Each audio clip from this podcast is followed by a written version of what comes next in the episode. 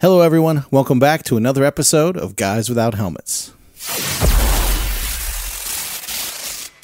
Well, Week 12 is all said and done.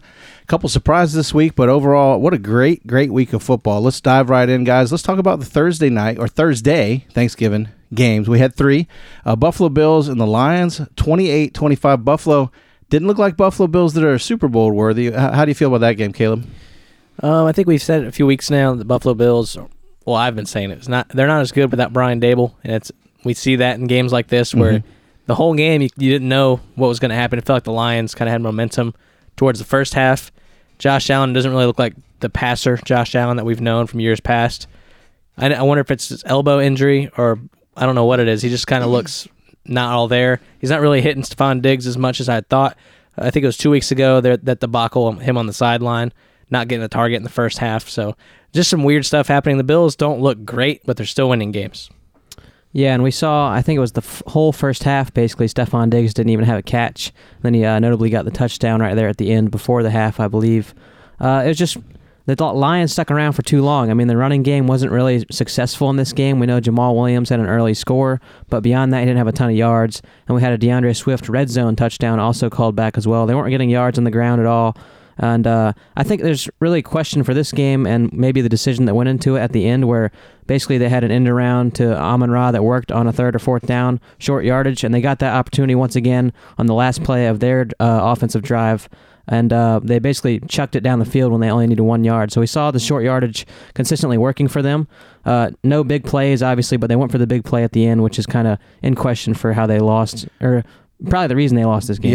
Yeah. For me, I talked to a Bills fan about this. For a team that has supposedly taken the leap, they have seemed to kind of stalled for me. And I agree, Dable must be a big factor for them. But yeah, Josh Allen doesn't look the same. And more importantly, I think everyone's sleeping on the Lions. They're not a dumpster fire anymore.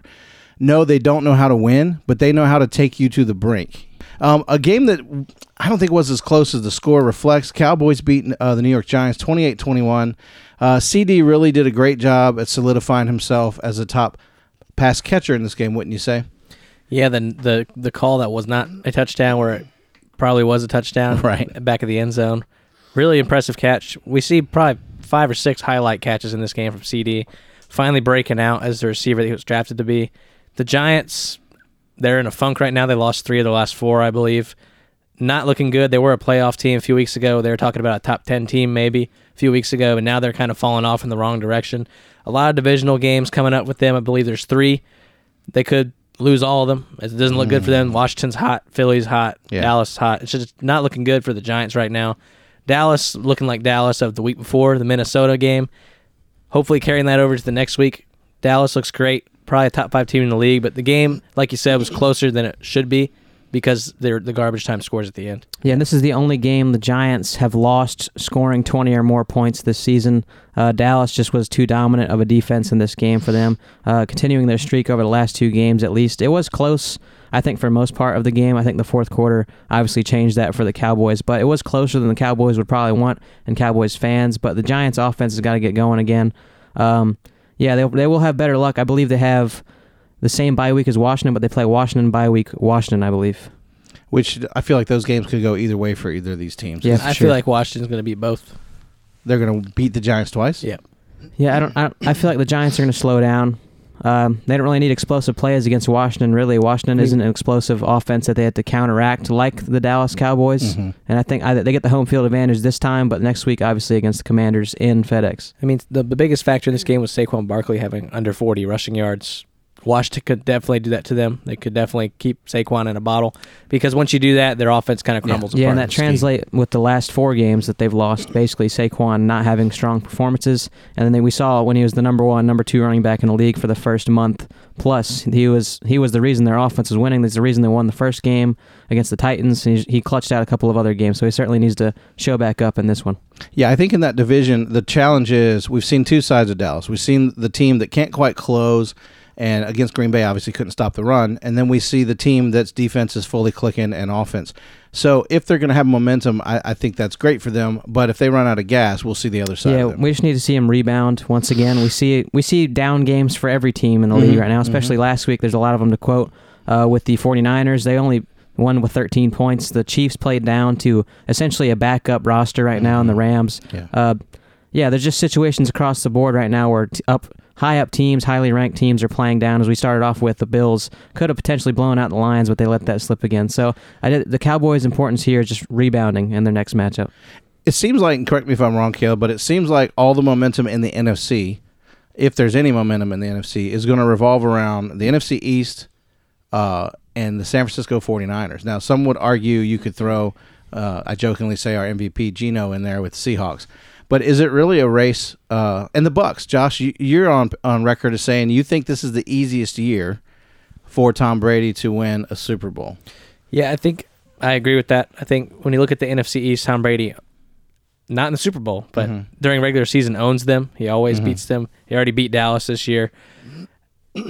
And the NFC is pretty weak. You're playing up against Jimmy G and Geno Smith. Yeah. I mean, come on. And we're talking about, I know their record might be the worst one going to the playoffs at the end of the year, around with the Seahawks and two of the NFC East teams. We'll see, because they play a lot of interdivision at the end of the season. But the Buccaneers, they're going to be clinching a spot in the division, which means they're going to be playing a wild card game. And that right now, the quarterbacks in the wild card spots right now, you're looking at potentially Heineke, potentially Daniel Jones. We'll see how their record's figured out since they're so close. But one of those two and Geno Smith. Those are the guys right now. They might get unlucky and play against Dallas, but you're talking about 3 or 4 options that are just not good quarterbacks. And as we said, the best available team for them to play is the Dallas Cowboys. They've beaten them the last 2 seasons. So the quarterbacks that he's playing against are just not guys that we would even talk about before the season being extremely talented. I mean, Daniel Jones at one point, I think he's averaging 1 touchdown a game through the air. He's not really a threat to blow out this team and the Tampa Bay Buccaneers. So you're looking at Geno Smith,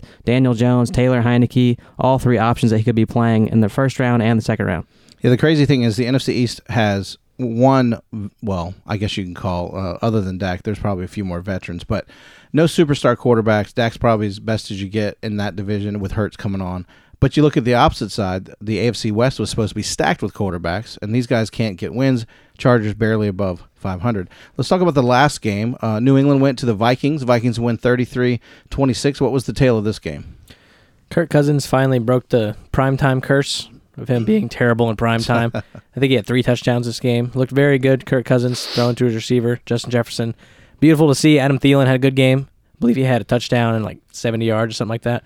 But the Patriots, they hung in there, considering the Vikings are arguably the best team in the NFC, aside from the Eagles. Patriots fans should be happy with that. The defense showed up. I know they let 33 points up there, but they stuck in the game. Could have been a lot worse. Mac Jones looked pretty efficient in this game. Nelson Aguilar did really well. It was just a good game overall to watch, scoring back and forth. Yeah, and I think people will bring up the controversial no-catch Hunter Henry thing.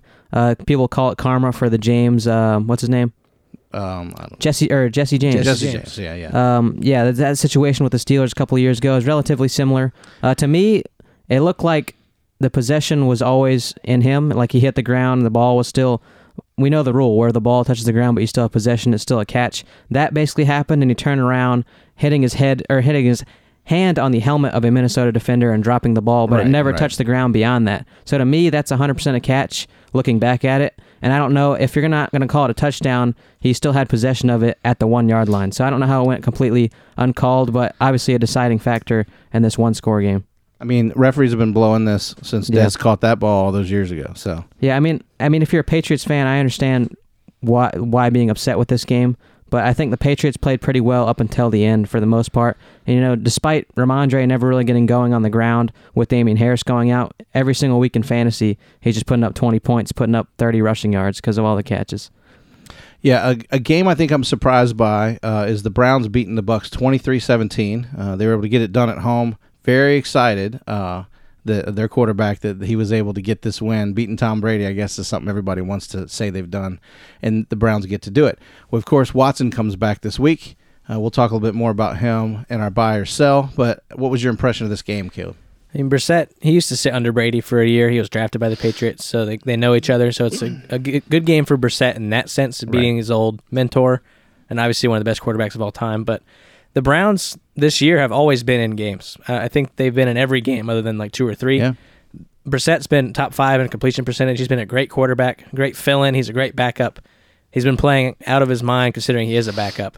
But the Browns are still in the hunt for a wild card spot. I know they're 2 games behind some other wild card teams, but they're still there. They're not going to win their division. Probably they need to win 3 and have the Ravens and Bengals lose 3.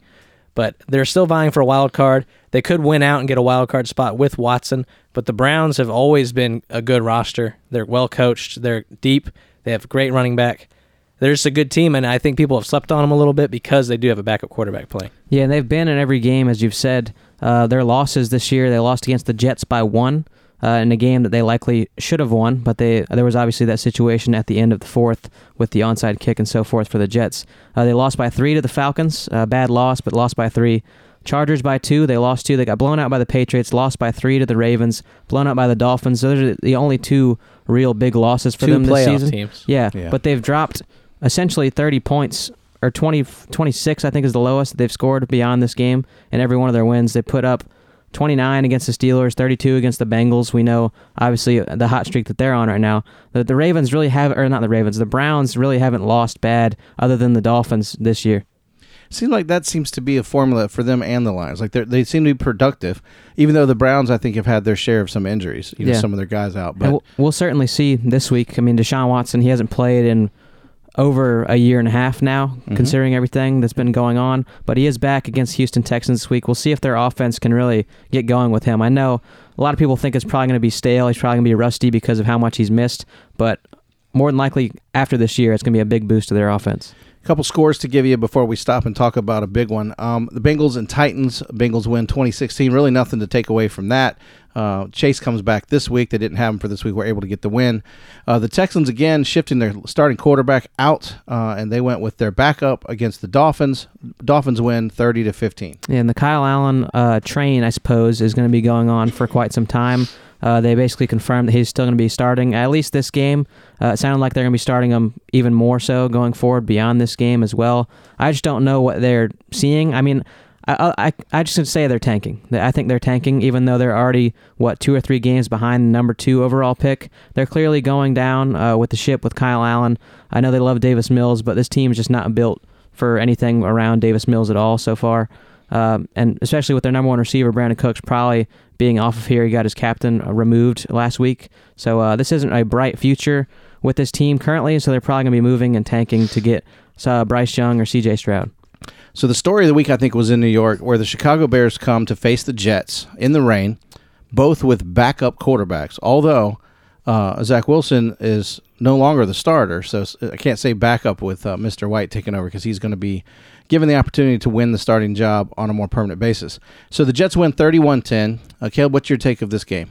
Mike White's clearly the better quarterback. He has 12 touchdowns in 4 games. I believe he has over 65% completion percentage. He threw 22 of 28 in this game. This is off the top of my head. 22 of 28 in this game, 200-plus yards, 3 touchdowns in pouring rain against, I know, a bottom 5 team right now without their quarterback, but the receivers are loving it. Elijah Moore had 100 yards and touchdown. Garrett Wilson had 2 touchdowns. Completely different offense. The receivers are happy. They're getting fed. They're scoring. It was 31-10 in the rain at home. It was a great win, and their all-black uniforms look very nice. They do, and not too long ago, Josh, Elijah was asking to get traded out of there. What's different? Yeah, and I think everyone understands what he means now. I mean, no one's going to really shame him for what he was saying. Obviously, you probably don't want to say that when you're winning like they were, because they were winning with Zach Wilson. Not because of Zach Wilson, but they were winning with Zach Wilson under center.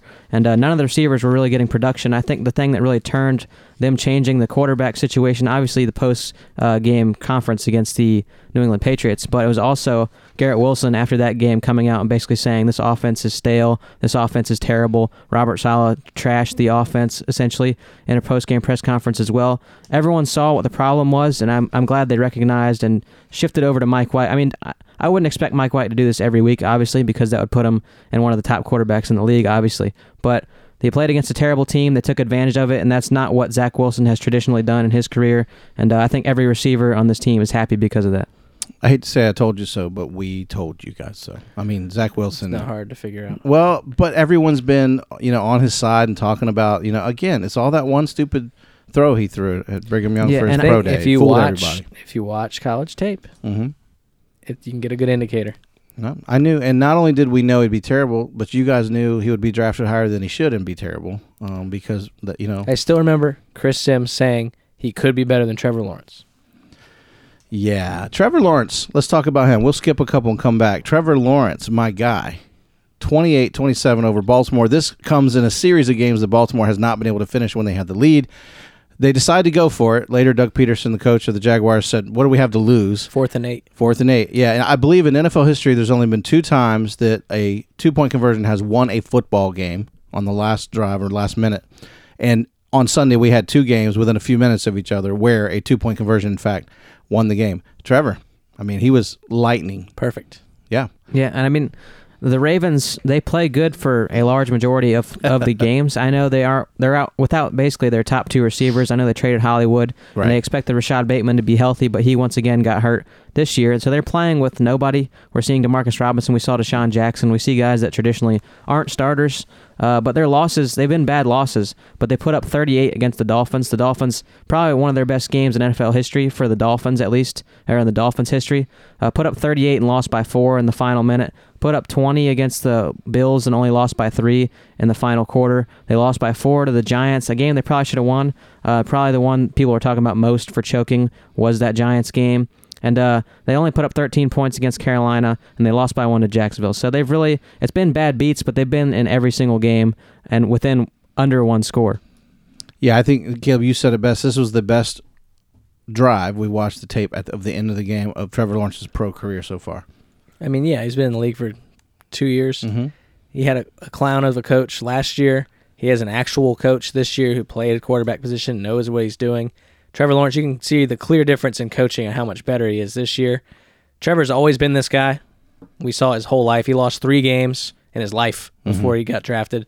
He lost to Stephen Jones Jr. In high school at AT&T Stadium. He lost to Justin Fields, and he lost to Joe Burrow in that big run. He's lost 3 games in his life before he came here. It's a pretty solid quarterback. He's a great quarterback, highest prospect since Peyton Manning. All the praises, but you can see it clearly in this game.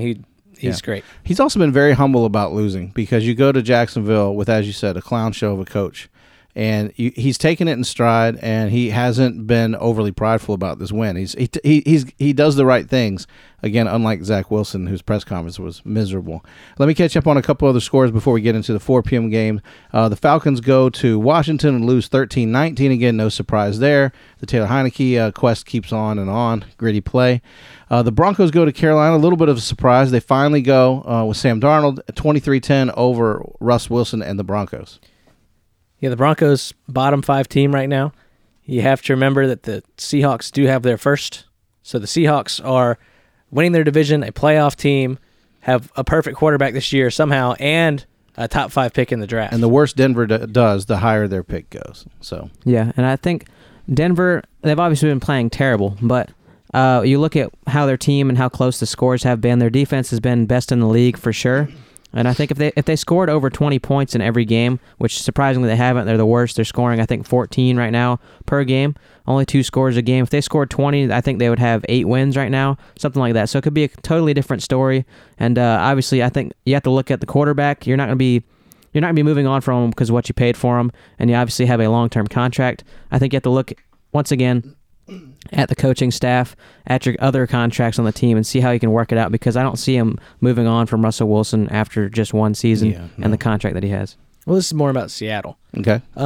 They struck gold, luckiest thing ever, because when you see people trade their franchise quarterback in the middle of the career, never works out. You're going to see the Texans be a bottom 5 team for the next decade. You've seen the Colts be a whatever team since Andrew Luck retired. You've seen, well, the Patriots are... That's not fair because you have Bill Belichick. But you see all these teams just fall off a cliff. Matt Ryan left, and now the Falcons are going to be a bottom-tier team for 5 years probably. I'd say to make your point. Go ahead. The Saints are another example. They got very lucky. Geno Smith is not who he was 5 years ago. For some reason, he's one of the best quarterbacks in the league right now. Or they saw something in him we didn't see. Probably. But usually this does not happen. You don't trade a franchise quarterback and magically are better or the same as you were before. Right, and to their credit, the only teams that have done that and gotten away with it was Colts, knowing they were getting Luck. They drafted Luck, and they let Peyton go, of course. And you talk about Brady. I mean, he Mahomes. He got it. Smith go, and then yep. And you talked about Brady leaving them, getting Mac Jones. I mean, coach believes he has his franchise quarterback. So you're right. Romo, Dak. Yeah, typically they have their guy before they do this, and they didn't do that. But again, maybe they think they have their guy. Yeah, we saw Geno. I mean, he was basically out of the league for a couple of seasons after the whole situation in the Jets. I think. I mean, the Jets kill quarterbacks. Yeah. I mean, looking at everyone they've had. Oh, yeah. I mean, we saw Sam Darnold this week. We saw what he did against Russell Wilson and the number one defense in the league. They beat them. He played pretty well, but once again, his career was basically over. We saw him start to climb up the backup ladder in terms of being a top backup in the NFL. He was with the Seahawks for a couple of years prior, but you're seeing what he's doing right now. Their offense is explosive. I mean, and a lot of it comes with how bad their defense is. Yeah. Their defense, I mean, they allowed 300-some yards to Josh Jacobs in this game. We know that's not very like Josh Jacobs, and it's a top 10 scrimmage yard all time for a running back. Yeah, this is just a bad team, and Geno Smith has really been the highlight for this team. I mean, still put up 30, since we didn't say it. Raiders go to Seattle, win 40-30 is what you're talking about. Mm-hmm. But they still able to put up 30 points despite giving up 40 points. You said that the Jets kill quarterbacks. I think New York kills quarterbacks. Yeah. How many have there been? Joe Namath, Eli Manning, Phil Simms, maybe. Boomer Esiason, in fairness. 4. He was a good guy on a terrible team. 4. Yeah. You're forgetting Mark Sanchez, man. Hey, he's got more playoff wins than Dak Prescott. Well, he did beat Tom Brady in the playoffs. Hey, and he ate a hot dog and butt fumbled, which is more popular. To look at the New York quarterbacks, who's the second best New York quarterback if we're going to say Joe Namath is the best? Okay. He's not, but for the record, he has more picks than touchdowns. For the Jets. For the record. I'll say the old man disclaimer about Namath, and you guys will tell me the truth.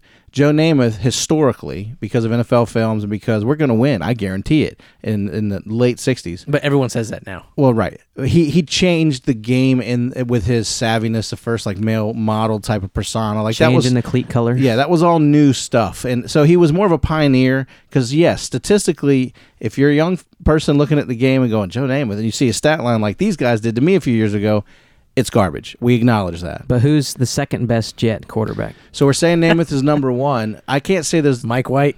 I can't say that. Honestly, I'm probably saying that it's Joe Namath and Eli Manning going over to the Giants, and then maybe Boomer Esiason, and that's it. I mean, they've had some people like Testaverde and Chad Pennington, but yeah, there hasn't. Because don't say Phil Simms or Hostetler. They were a debacle. I mean, I hate to say Brett Favre is probably the best on the Jets. Yeah. That's a debacle. Ryan Fitzpatrick. There we go. Yeah, Ryan Fitzpatrick. A couple more scores to give you guys as we move down. The Chargers, this was more of a game than I thought it would be, but Herbert took care of the Cardinals 25-24, helping the Chargers, of course, stay in the race for the playoffs. We move down to a game that, again, you said it already, the KC played down to the Rams. 26-10, they got the win. San Francisco playing down to New Orleans. They got the 13-0 win. A game, and again, this is, guys, listen, I can't say this enough. I scratch my head about the Eagles because I just want to figure out who they are. I get an idea who their identity is, but they let the Green Bay Packers, who are a terrible one-dimensional team, stay in this game all the way through and even let Jordan Love come in and continue to stay in the game. They win 40-33, but I don't know what this says for either team. What's your takeaway from a game like this? And the Eagles did have a lot of injuries this game. They lost Gardner Johnson, best safety. Still put up 40, though. They did. It was mostly Jalen Hurts running all over the Packers' defense, which everyone's been doing that this year. Not quarterbacks, but just running in general. It's Aaron Rodgers. He put up a ton of points before he left with that oblique injury. Jordan Love came in and threw a dart to Christian Watson. Mm-hmm. I believe it was like a 60-yard touchdown or something crazy. The Packers, unfortunately for Packers fans, they're a bottom team, bottom 10 team in the league right now. Aaron Rodgers, they could sit him if he plans on playing Sunday, if as long as they're still mathematically in contention. Yeah, which they probably won't be. Man. All right, let's flip it around. I think the Eagles are not as good as we think they are. We all agree, but I'm saying as good as people think. Like, and Josh, I'll point this back at you. I'm a Cowboys fan. Doesn't matter. I'm a football fan, and I was defending Hurts being their starter. I love them. I like everything they're doing. You know, I like their team in terms of offensive firepower. I just don't know how to gauge them, and I agree with you, Caleb. I don't. Yeah, I know the record speaks for. I've already heard all this, but I'm trying to get a realistic view of like who this team really is, and I can't do that against a team like or almost any team they've played, to be honest. So, what's your takeaway on this team? Yeah, I think, I mean, they're just a very consistent team. You know what you're going to get, especially when your running game's that good. I think they're the third best run game in the NFL right now. They were number one last year despite, you know, it's just Miles Sanders and Jalen Hurts and rotational guys beyond that. But their running game really got going in this game. They obviously had two interceptions from Aaron Rodgers, which I think the second one wasn't Aaron Rodgers' fault. It was just a young receiver that didn't run the route correctly. Obviously, he probably shouldn't have rifled it in there in the second one, but... I think this was just a bad game for the Packers defense. They got exposed in the running game. You had Gainwell score the first touchdown. Jalen Hurts had 150 rushing yards or whatever. Miles Sanders had 30 fantasy points, 150 yards, two touchdowns. They can't do anything on defense. And Aaron Rodgers, I don't think he's fallen off at all. I think he's just playing with guys that he necessarily doesn't want to play with and rookies across the board. But when the Packers offense hit, they hit. I know Aaron Rodgers missed the last quarter of this game, but they put up 27 against Chicago, 27 against New England. They put up 30 in this game, or 33 in this game. They put up 31 against Dallas. Their offense is still capable of going crazy. I just think the personnel and the defense that they have right now just is not good enough to sustain them in games like this. Because I think if their defense was really good, like it has been in years past, and they didn't have key players hurt like Gary and Campbell and Jair playing down for the most part in this game, I think they probably could have won this game. Yeah, unfortunately, I think that the Packers are going to do kind of what, I know it's different circumstances, but hear me out. Yeah. Do what the Colts did with Peyton Manning. I know Peyton had a serious neck injury and left, but I think the Packers are going to let this guy go. He's going to go to a Jets or a Giants or a Lions or someone that's right there and just win a Super Bowl right in and out. He hasn't fallen off, like Josh said. Statistically, he's thrown more picks than he ever has because he's usually more safe, and he usually has Davante Adams, but before that, he doesn't have superior talent. Yes, he's always had someone there to bail him out. Now he has nobody, so obviously you're going to throw more interceptions. He's still one of the top quarterbacks in the league statistically, not as far as high numbers, but as far as completion percentage and all that. So I'm just worried that the Packers are going to let this guy go. Because is he done with his contract this year? 2 more years, but they can let him go. They can move him whenever they want. Yeah, I'm rooting for him to go to the Jets. That's not even funny to talk about. It's scary. No, but, I mean, what a great scenario, just like Favre, unfortunately. Or the Saints. Yeah, the Jets are so talented, man. Or the Patriots. Man. Yeah. No, you're right. I don't know. As this is the thing, though, like, I hate that we spend a lot of time watching football when it's not on and just trying to evaluate things and all. I like what Philly's doing. I just don't know that I believe in them because, to me, they're just exactly like the Lions, but they're on the different side of the win column. The Lions can play with you, put up a lot of points. They are explosive. They've got a lot going on, and they're fun to watch, but they're on the L side.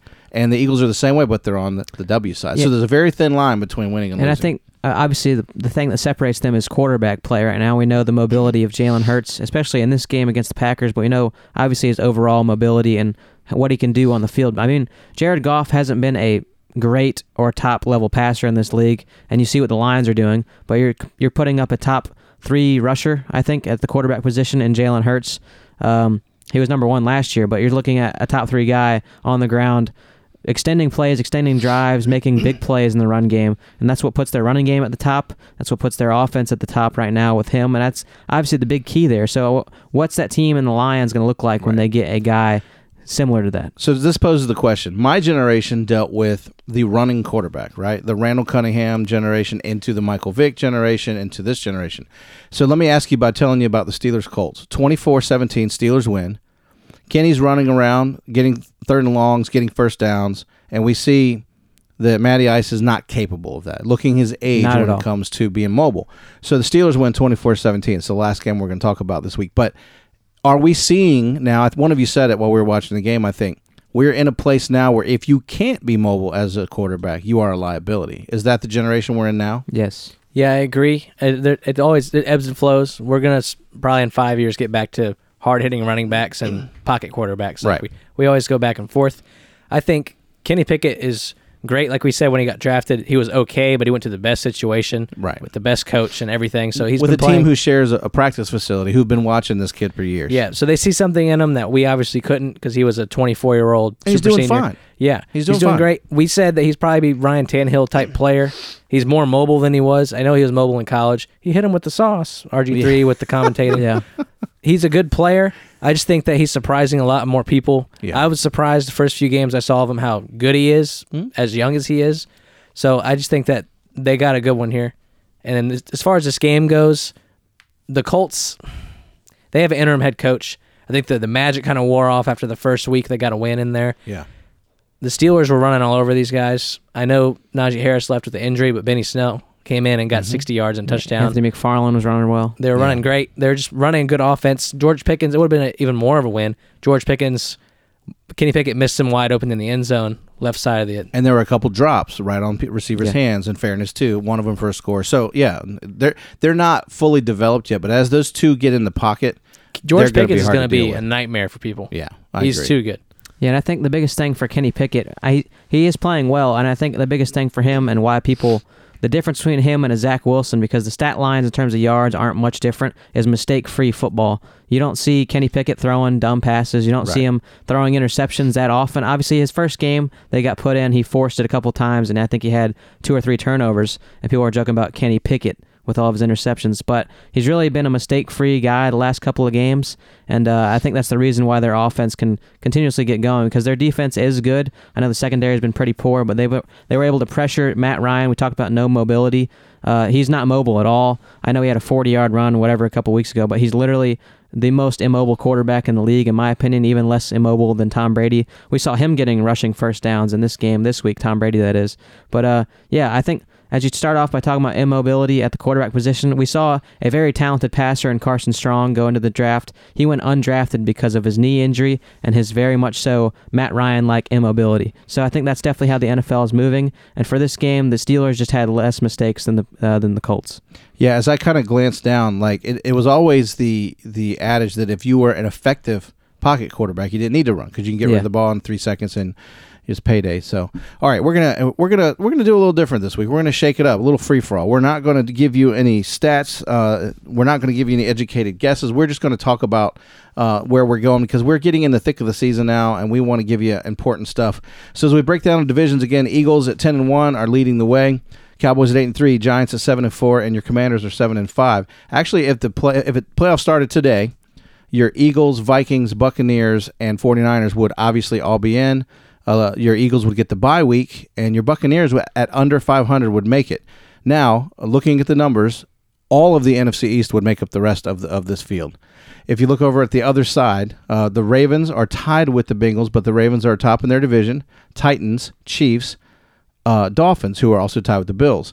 So I believe in this division, correct me if I'm wrong, guys, your Dolphins would still go in with the Bills, so the two of those would go in. Chiefs would get the bye. And I'm not sure. I know that. Your four. It would be Bengals, Titans, Ravens, Dolphins, all in. Chiefs get the bye, but it looks like it would be the Bills, the Bengals, and the Chargers. No, the Jets. Jets. Yep. Bills need to be careful because if the Jets tie them, the Jets are going in over them. And they got to start looking in the West because if the Chargers are able to keep going, they could also go in. You know what I'm saying? There's a lot of room for error here, but. The East is crazy this year. Yeah, and there's not really, like, traditionally with your bye week, there used to be 2 of them, but there's one. Now there isn't, like, any benefit to winning your division, per se, in this division because you're going to go to the wild card game we play against the Bengals, the Bills, or the Jets if you're a division leader. Yeah, and for the first time maybe in my lifetime, guys, look at the East and the West, all teams above 500. Yeah.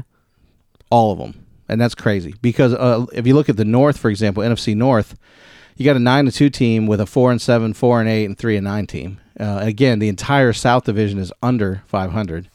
And do you mean the NFC and AFC East? The NFC East, AFC East are both above 500. I mean, into the season, obviously. Yeah, that doesn't happen all the time. You know, it's a little tighter than that.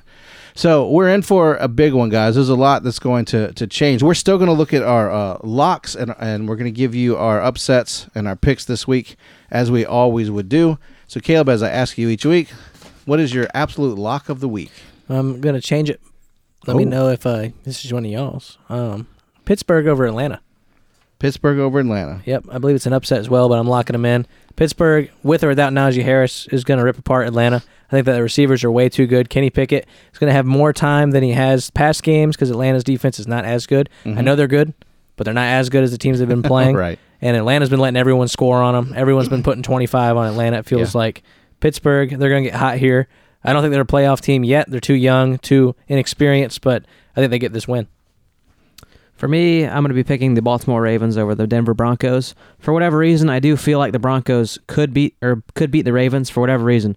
But they just lost to Jacksonville. Yeah, just looking at the numbers, the Ravens absolutely. This should be the biggest lock of the week in terms of numbers. They scored 13 against the Panthers. We know that they scored. That's their lowest on offense. That is essentially what the Broncos are averaging per year or per game this season. They put up big points every single game beyond two games, and those averages are still higher than the Broncos' average for the whole year. So they're just a better team despite not having the weapons, per se, in the passing game. But Mark Andrews is healthy. Their offense played down without him, but he is back. Their offense puts up 20-plus with him so far this season. So, yeah, I just don't know if there's a bigger lock this week in terms of how the season has played out so far. I'm going to get on the bandwagon with Cleveland. They're 7.5 to beat Houston. That would be ordinarily a win, but Deshaun's coming back. I think it's going to be a revenge game. There's a lot of games, guys, that if you're looking at your schedule that we need to it's going to be hard because take the Jets visiting Minnesota, who's favored by 3.5. Jacksonville, technically Detroit is favored in that game. There's a couple of these that are not going to go the way we think. That said, I'm going to give you an upset. San Francisco 49ers are at home with a 3.5 point over the Dolphins. I'm going with the Dolphins to win and cover the points. I'm not doing my educated guess, but for y'all people, Jordan Mason has only been active. He's on 49ers. Mm-hmm. Running back, we know Mitchell's on IR now. Right. McCaffrey's banged up with his knee. Of course. He's probably not going to miss time, but he could be limited in games. Sure. Jordan Mason, their rookie running back, has only been active to play on special teams. He's only gotten like 2 or 3 carries this year. Look for Tyrion Davis-Price. Shanahan loves him. You SEC guys know he's from LSU. He's a rookie as well.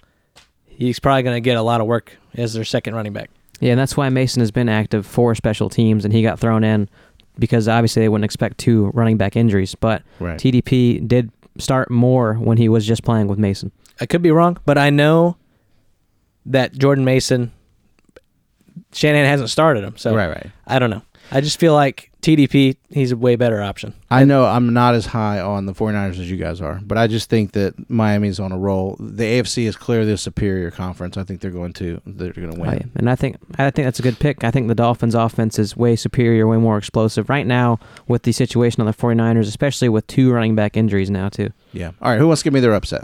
I'm picking Tennessee over Philadelphia. We saw the formula for Philadelphia to lose. They lost. Who they lose to? It was a bad team. I forget. Who's that? Philadelphia? Tennessee. Washington. They lost to Washington because they ran 40 times on them. We saw them almost lose in a one-possession game to the Texans because Damian Pierce had over 150 rushing yards, 120 rushing yards. Yeah. That is the formula. They're playing the king, Derrick Henry. That's the formula. He's going to have 40 carries. Tennessee's going to win. Wow. Okay. For me, I'm picking the Giants over the Washington Commanders. They are playing at home at MetLife.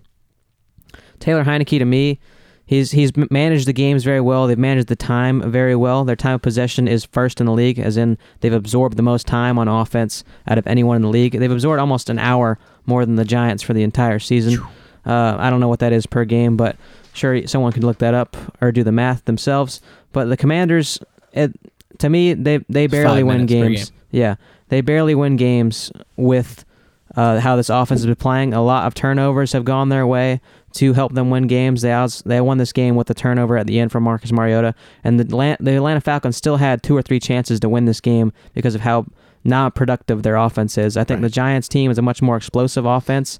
I don't think that I'm not confident in saying that Taylor Heineke can beat or stop what the Giants have. With their explosiveness and being able to maintain that. They're really going to need a bad game from Daniel Jones, and that's one thing Brian Daboll's really worked on this year is Daniel Jones not having big turnover games, not big games where he basically gives him the ball. He's basically managed just as good as Taylor Heineke the last few games, and I think it's a good spot for the Giants to bounce back in this division. I mean, that's another team. The Commanders, obviously we live in Commander country, apparently, and I talked to a lot of their fans. Their fan base is mostly broken and hurt and just doesn't want to deal with this team right now. But I don't know who they are. I realize that Taylor Heineke's playing absolutely to the top of his ceiling, and he needs to be challenged and hurt and down for him to make plays. And they've gotten their fair share of big plays, but not sure what their identity fully is or what their ceiling will be with him as their quarterback. Yeah, and just to recap all that stuff that I was saying, basically I think that the Giants can compete very well with good teams. Mm-hmm. I know they put up 20 against Dallas, only a one-score game. They put up 27 against Green Bay, 24 against Baltimore. They beat both of those teams. They beat the Tennessee Titans week one. They've beaten playoff teams, caliber teams, aside from the Packers, but at that current time, they were still playing up. I just think the Giants, they could beat this team more than they see the Commanders going and beating four teams in a row against this team. Love it. We're going to jump right into buy or sell. Here's why I want to keep doing this. One, these are statements that come straight out of the headlines. This is stuff that you can read that people are talking about, so I like to get our guys' take on it. So let's start with our first statement. After this Sunday, Mike White is the future quarterback in New York for the Jets. Buying or selling? I'm going to buy it. Okay. You're buying because? Look at him. Look at the team, how they play, the locker room reaction. They chant Mike White in front of Zach Wilson. They don't care about this guy. Mike White is their guy. Whew, that's tough. They all love him. Yeah. The team reacts to him. He has the swagger, however you want to say it, that a starter quarterback has. The team loves him. They rally behind him. They all have handshakes. Like, that's a big part, I feel like. Thing, yeah. He's just a good quarterback. Club. He's had over 1,200. I think it's 1,200. This is off the top of my head, so don't quote me. Oh, boy. 1,258 yards in 4 games. 8 touchdowns, 8 picks. 4 of those picks were last year when he was hurt against New England. Right. And it's also New England. But 1,258, 8 touchdowns in 4 games is pretty good. Yeah. All this Jets team has needed the past month was a breathing quarterback because they're one-possession games against good teams. They beat the Bills with not a quarterback. Mm-hmm. Their defense is top 5, in my opinion. They're just a great team overall. All they needed was a quarterback. This guy gives them the juice that they need. It's working. Keep him in there. Yeah. Buying or selling, Josh? Future. I don't know beyond this year, but I think he's certainly the guy this year. Zach Wilson, I mean, basically your top 2 receivers and beyond that, other players on the team have also just keep throwing Zach Wilson under the bus. They don't like how he plays. They don't like that they don't get the ball and that the wide receivers aren't featured in the middle of the field. And we know how bad Zach Wilson has played. But I want to break up a couple stats between Mike White and Zach Wilson. We know basically the largest QB bust in NFL history, the most hyped-up guys, Ryan Leaf, Jamarcus Russell. Okay. Take a look at Jamarcus Russell's career versus Zach Wilson's. Oh, boy. I know he's not the same type of level bust as that guy. But essentially, Jamarcus Russell played better than Zach Wilson in their first 20 games. He actually had a positive touchdown to interception ratio. Zach Wilson does not. He actually has 3 more picks than touchdowns. And I think they have the same win record right now. Not right now, because I don't know if Zach Wilson's going to be playing anymore. But first 20 games, he's very comparable to Jamarcus Russell, and he's actually worse. When you look at the offense, the Jets' offense with Zach Wilson, they're 31 in yards, 31st in the NFL in yards. Right. They're second worst. Without Zach Wilson, that's Josh Johnson, Mike White, Joe Flacco. Number 1 yards per game in the NFL, 320 per game. That's the last 2 games or the last 2 seasons. Yeah. Flacco is still, I believe, 5th or 6th in average quarterback yards per game. He played 3 games. Yeah. Yeah. And I think just looking at one more Mike White stat. The last 2 quarterbacks with multiple games of 300 passing yards and 3 touchdowns in their first 4 starts, Pat Mahomes, Mike White. Not making the comparison, but you see why they would want Mike White over Zach Wilson. He's doing historic things. And the only quarterbacks in NFL history with multiple games of 300 yards, 3 passing touchdowns in their first 4 starts, Kurt Warner and Mike White. Mm. So, I mean, we're talking about not similar, because I'm not calling him Kurt Warner. Yeah, we're not comparing. But a guy that come off the street and do the type of stuff Dallas that Kurt Warner did is Mike White. And as you said, he has more 300-yard games in his first 4 games than Zach Wilson has his entire career. Yeah. Yeah, I just don't know what's taking so long. Like I said, we've screamed from the rooftops on this guy. All right, next statement. Based on ripped from the headlines, OBJ will sign with the Dallas Cowboys this season. Buying or selling? I'm going to try not to be a homer, but I think it makes the most sense. They're a better team. The Bills don't look like a team that has enough room for him. Right. They already have Stephon Diggs. They have Gabe Davis. Josh Allen doesn't really throw much. Outside of that, he runs a lot. Yeah. The Cowboys, the only problem is cap space. I'm sure they're willing to restructure Ezekiel Elliott's contract. Yeah, that's already on the table.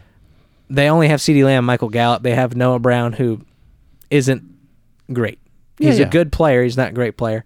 James Washington, who they got in the offseason, still on IR. He hasn't practiced yet. So there's room on the roster for him to get targets, and there's room financially, potentially, for them to get him. Yep. And also the Giants, they're on a downtrend. He said he wants to go to a team that's a contender. Yeah. And the Cowboys look like the best team of the three that he's interested in. So far, he's said that now that this weekend's over, that he'll meet with the Bills, the Giants, the Cowboys. He's already spoken to the Cowboys, according to Jerry.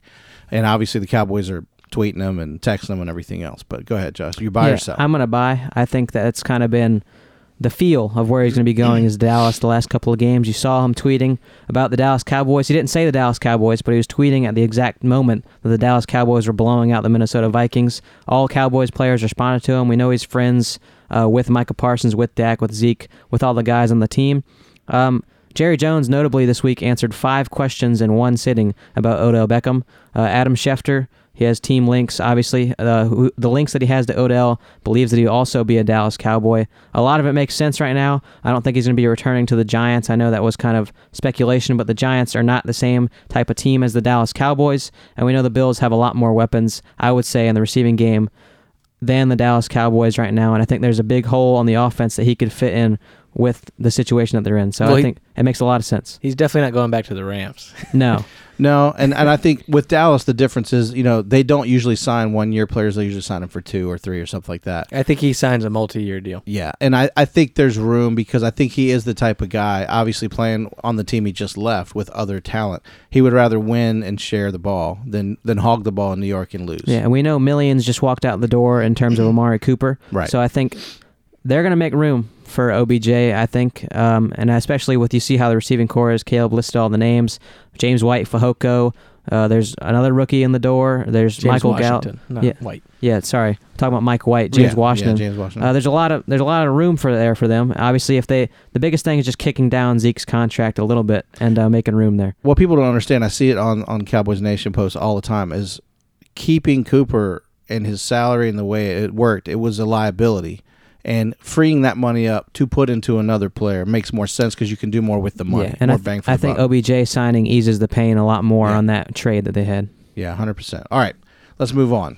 As I said, Deshaun Watson has been in the facility. As of Monday, he's clear, so he will be in this game. Here is the statement. Watson will return just in time to save Cleveland's season. Buying or selling? I'll buy it. I think that they're already in the hunt. They're 4-7. Not a great record, but like we said before, with a backup quarterback, they were in every single game. Mm-hmm. Their division is not tough. The Ravens decide to lose to bad teams. The Bengals are on a hot streak. Doesn't look like it's going to continue, in my opinion. I just think the Browns are going to get hot. They just beat the Bucks. Nick Chubb's there.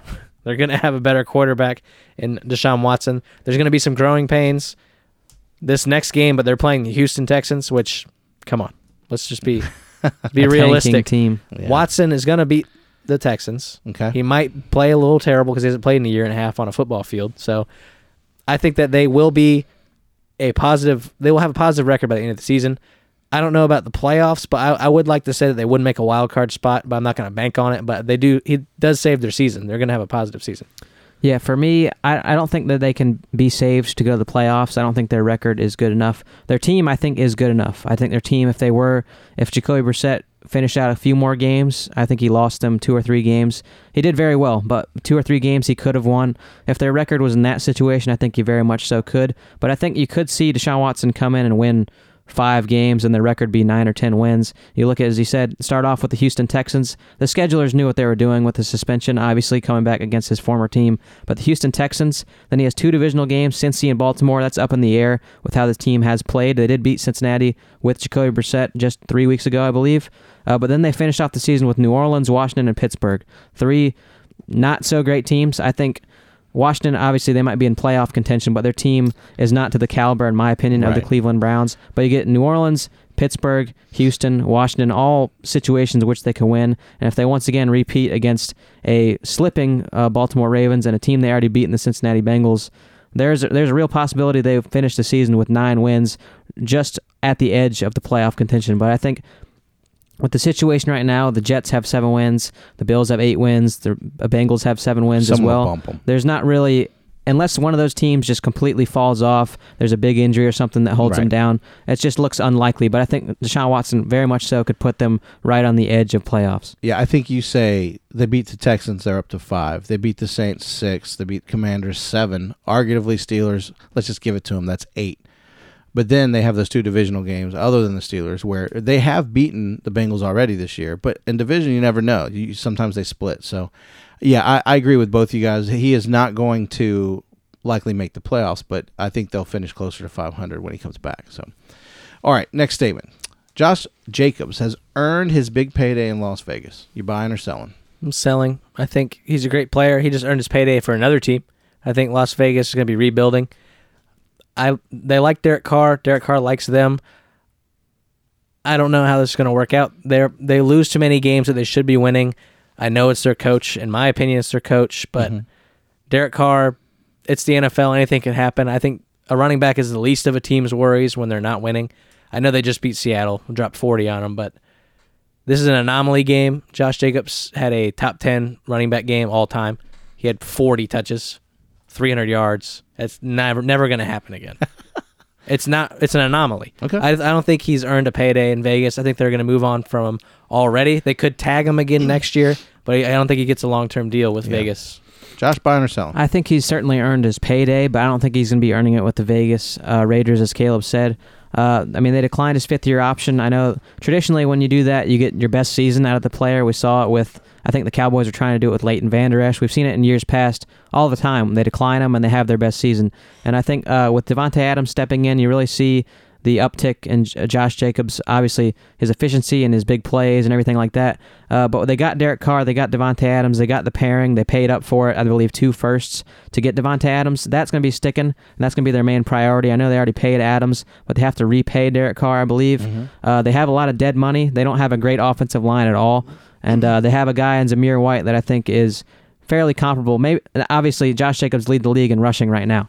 I think it's hard to compare the guy at the league's best versus a rookie essentially. But it doesn't always work. You always have guys at the top that aren't worth paying at the end. I believe Derrick Henry, when he led the league in rushing 2 years ago, they were going to pay him like an absurd amount of money. And he's very much so good, but it wouldn't have worked out for their situation at quarterback with Ryan Tannehill's extension. It wouldn't have worked out for their wide receiver position. And you saw A.J. Brown left because of that situation. So they have a bad team other than Derek Carr, Davante Adams, and Josh Jacobs. I think, sadly, with the running back position, you have to let him go. And I think someone else will enjoy Josh Jacobs, but I think they're not going to be hurting a lot in the run game without him. I know with this season, but the last 3 or 4 years, it's not been a huge game changer for them versus another guy. And also Damian Harris, other free agents that have been tied to the Patriots and this coaching staff are available for them for free. So that you like very much. Yes. Very good, very good. Well, guys, take a look at the schedule for the upcoming Week 13. Lots and lots of good matchups. The season is just getting better and better as we go on. Thinking of fantasy, a lot of our teams are wrapping up now. So we got playoffs coming up in fantasy, so we're going to jump off that train a little bit, but not yet. Give me some, as you look at the schedule, some guys that you think could do good or bad. I'm going to have a sit right here. I think don't fall for the trap. I think it's 100% a trap. Zonovan Knight. The Jets running back filled in for Michael Carter. Michael Carter had an ankle injury. He came in, had 100 yards of scrimmage, his first game ever. Don't take the bait. Ty Johnson's been there for 3 or 4 years now. He's probably going to get bulk of the carries in this game. It could be a close game that they could be getting blown out. I don't think they're going to be blowing out the Vikings here. Zonovan Knight is a rookie. I think he had a great game last week, but I do not think he does that again. I wouldn't take the bait on that. And they also have James Robinson, who is a healthy scratch. We don't know how that situation is going to shake out now. It's going to be a full-on committee. I would avoid it. Yeah, for me, I think this Jags-Lions game is going to produce a lot of points. I think seeing what Trevor Lawrence did last week in his, you could say emergence. He's been very good all season, but you finally saw the upside there. I think you can start I think you start Zay Jones, you can start Christian Kirk, and I think you finally see DeAndre Swift emerge once again in this game. He's kind of been held back because of how well Jamaal Williams has been playing, but Jamaal Williams didn't play well against Buffalo Bills. I know they're a good defense, but I think DeAndre Swift's efficiency and how good he's been in the red zone, despite it being he was basically 1 yard short in several games. He's just highly efficient, and they really need to get him going because he is fully healthy now, and I think you'll see it against the Jags. Anybody else that you would say is going to be hot or cold, start or sit? If you're playing a league that has is PPR or has two flexes or it's very deep, 14-man league, 12-man league, I would say you could feel good, or not good, but okay, you could start him. Kyron Williams, running back for the Rams. He played over 70% of the snaps on the team last week. He is in a committee, but he led the Rams in carries, snaps, however you want to word that. He played majority of the game. He had 68 yards, I believe, 70 yards, something like that, from scrimmage. He is their running back. They're playing with Bryce Perkins the rest of the year. Backup quarterback Matt Stafford is out. Probably not going to play again this year with a neck injury. So looks like a tanking team, hurt team, however you want to word it. They're playing Seattle, who just let Josh Jacobs run 5 billion yards against them. Kyron Williams is not Josh Jacobs yet. He's a rookie. He's a young player, but a rebuilding this year, whatever, however you want to word it, Rams team against a good team that's bad against the run, running back's going to get a lot of looks. What are some games? You have any more, Josh, before I ask you this question? A couple more starts. Or sits, either one. I think I have a couple more starts. I mean, you look at the Bears' running game. It was basically just David Montgomery. Darrington Evans, coming back off of injury, essentially took the role from Tristan Ebner, which was kind of a loose role beyond Khalil Herbert. Khalil Herbert's out. David Montgomery's the main guy. He's going to get everything. There's a chance that Justin Fields doesn't play well, and you just saw... what was it, 4 or 5 rushing touchdowns against this Packers team. You saw 150 rushing yards from the quarterback, 150 rushing yards from the number one running back and Miles Sanders. He's the number one guy in this offense. Darnell Mooney's out. There's no real passing options on this team. They know they're going to run, but he's going to be getting all the carries, all the touches. So I think you have to start him regardless of the situation or the defense going forward. And this is just happens to be a very easy matchup. And I think one more, as you said, you know to start this guy, but this is... a great matchup for George Kittle, a top three, or I think they're the worst red zone offense right now. They allow a lot of points in the red zone, obviously, and I think without the running back position being so easily available to the 49ers right now, I think they're going to rely a lot on the big target and George Kittle in the red zone, and they happen to get there a lot, so I think they'll be targeting him a ton against this Dolphins team, and I think he's always done traditionally very well against this Dolphins secondary. Yeah, as we look down the list, there's a bunch of games, I think, like, we already know that Green Bay, you know, Aaron Rodgers, if he plays, he owns, you know, he's their daddy, whatever you want to say for Chicago. There's some games I think we can agree are should be easy wins, and that I'm thinking Seahawks should win against a backup quarterback in L.A. Kansas City, is that they should win against the Bengals, or are the Bengals really, I still can't see them as a playoff, you know.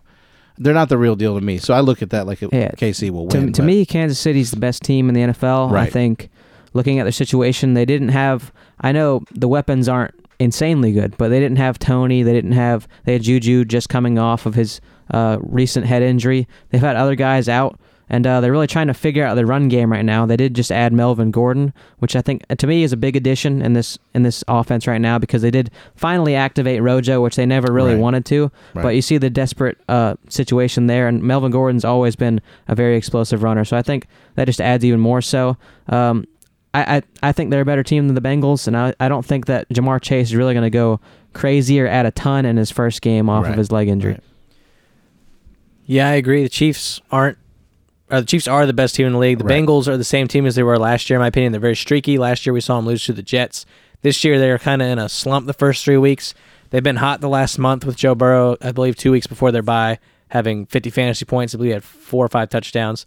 Unbelievable. But Jamar Chase being out, they're still winning. I think that there's still a lot of weeks left. There's 5 weeks left. They're going to get cold again, in my opinion. They're going to be struggling to get a wild card spot with the Browns getting their quarterback back. So I think the Chiefs are the way better team in this matchup. I think, I don't want to say a blowout, but I think the Chiefs win. And that's to my point. Like the Cowboys should take care of the Colts.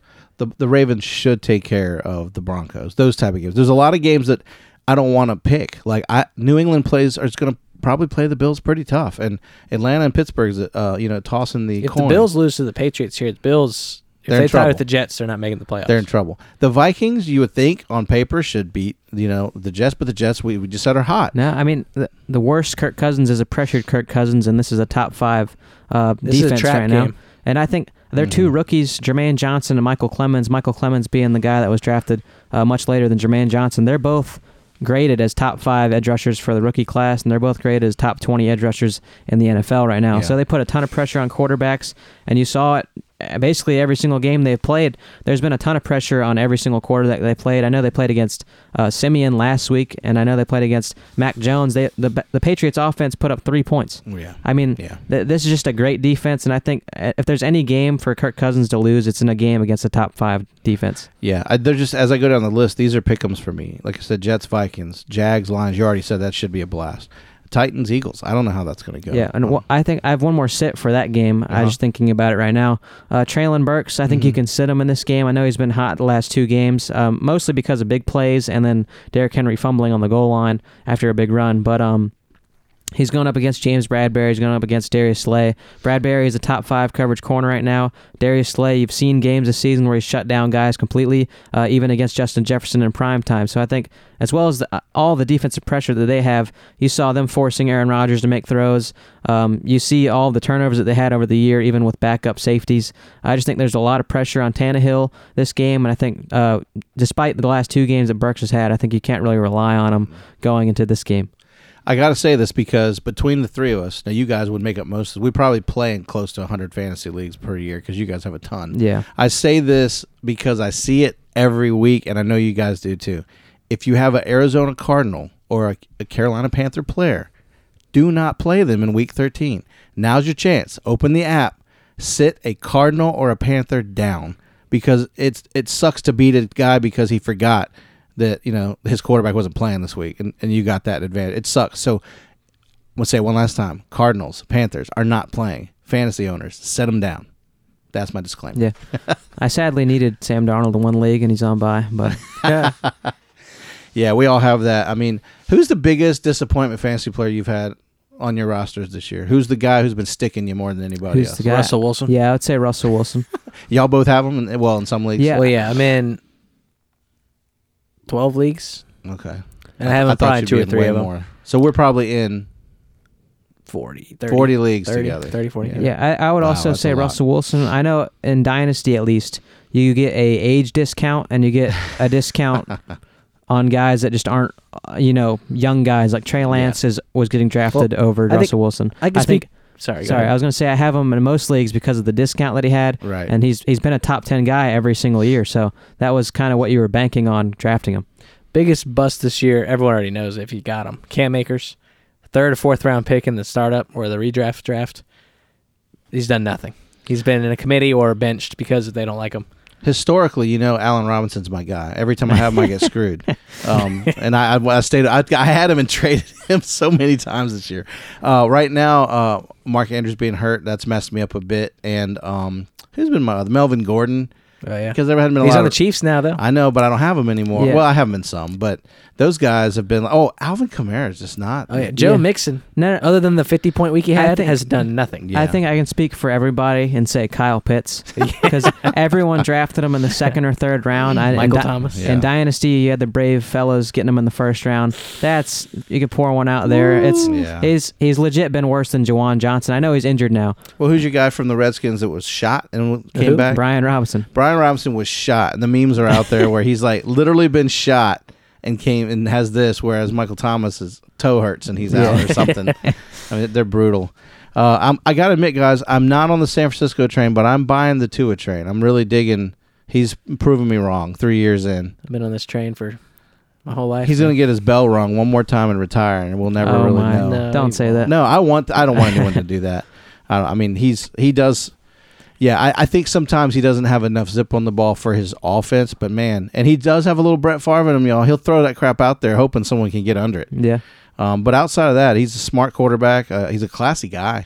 I mean, I definitely enjoy watching him. Anything this week you think will be really surprising or anything stand out about Week 13 schedule to you guys? You already said Caleb Jacksonville and the Lions should be should be 42-45 or something. I mean, probably. I hope so. Yeah, I wouldn't be surprised if Tennessee wins. They were my upset. They have the formula right there: run the ball, control the clock. They lost their safety, so you can do a lot of play action there. Traylon Burks finally starting to play football. I know Josh said you shouldn't start him. I'm the opposite. I think you should, but it's okay. What I'm not happy about is watching Matt Ryan 2 weeks in a row in prime time. That's just pain because you see him. He gets the ball in his hand and he scrambles around or tries to and moves 2 feet and you see him get ate up by four dudes on the defensive line. He never throws it away. Hot take. Mm-hmm. Dallas has 6 sacks against Matt Ryan. Oh yeah, they bench in the first quarter. They bench him in the third quarter. I gotta say, it's painful. You say that, but we're gonna get to watch Matty Ice in primetime one more time. Yes, and this might be he might literally not make it. Sam Williams breakout game. Hmm? Yeah, the Dallas has so many young defenders that are also happen to be top athletes. I mean, who happen to have a great defense. Sam Williams, the opposite of Parsons on the line. He's a rookie. Mm-hmm. He's an animal. Yeah, he's just as fast. Yeah, he was. I think he was the best or most athletic edge rusher in this draft class. Historically athletic. Same for Micah Parsons. Obviously, they actually look very similar. If you've seen them stand next to each other, same build, same size, pace, same speed. It's weird. Damon Clark, we know, rookie from LSU. He's 22. He's filling in for Anthony Barr, who's been more injured than they probably thought. I think he was re-injured. He's very good. I think he probably would have been a first-round player, linebacker, in consideration with Devin Lloyd if he did not have nerve damage in his back. But he's recovered. Surprisingly, they didn't think it was going to happen. I think they got him in the 5th round. I think that's an absolute steal. And Dan Quinn has changed his team. He's going to take over Van Der Esch's job, I think. I think him and Jabril Cox, they both played at LSU together. Right, I think all that speed is going to be insane if they all play together and are healthy. I think over the next couple of years, Dallas defense might be best in the league for a while. Dallas is terrifying defensively. Well, I think the challenge for Dallas is not to fall asleep in this game, not to go, oh, that's a win, and sleep on them, because the Colts are still a professional football team. They can still win. Mike Parsons is out of his mind. Remember, he cussed out Mike McCarthy because he benched him in the Hall of Fame game? I know, but at the end of the day, I don't want him to sleep. This means Dallas needs to roll in this game. Gas pedal. 100%. Yeah, and I mean, you see the pressure that the Steelers put on Matt Ryan when throwing the ball. I mean, his first 4 passes were basically all interceptable, all terrible in that game, and he really didn't do much in the second half beyond force-feeding the tallest guy in the field in Jelani Woods. I don't know how Dallas doesn't win this game. If they don't win this game, it's because Jonathan Taylor has 500 yards. There's no other way that they lose this game. I don't know. There's, as always, lots and lots of games worth watching. The 1:00 games have been way better than the 4:00 games, and somehow it's very disproportionate. You get a whole slate of 1:00 games, and you get just a handful of 4:00 that are pretty much snooze fests or blowouts. It's just always the Chargers. Yeah. I know it's because they're West Coast teams, but it's just pain. Yeah, it gets painful watching a Matt Stafford-less team. You know. Oh, yeah. Yeah, no. But anyway, Week 13 is on. We'll be here to recap it next week. We'll see you then. If you enjoy listening to this podcast, please tell a friend and help us spread the word. We've set up our online shop at guyswithouthelmets.com where you can get your own Guys Without Helmet gear. We also post a weekly video on YouTube, so please stop by and give us a like and subscribe to our channel. Finally, if you want up-to-date information and news as it breaks, please follow us on Instagram. As always, thanks for listening. We'll see you next time on Guys Without Helmets.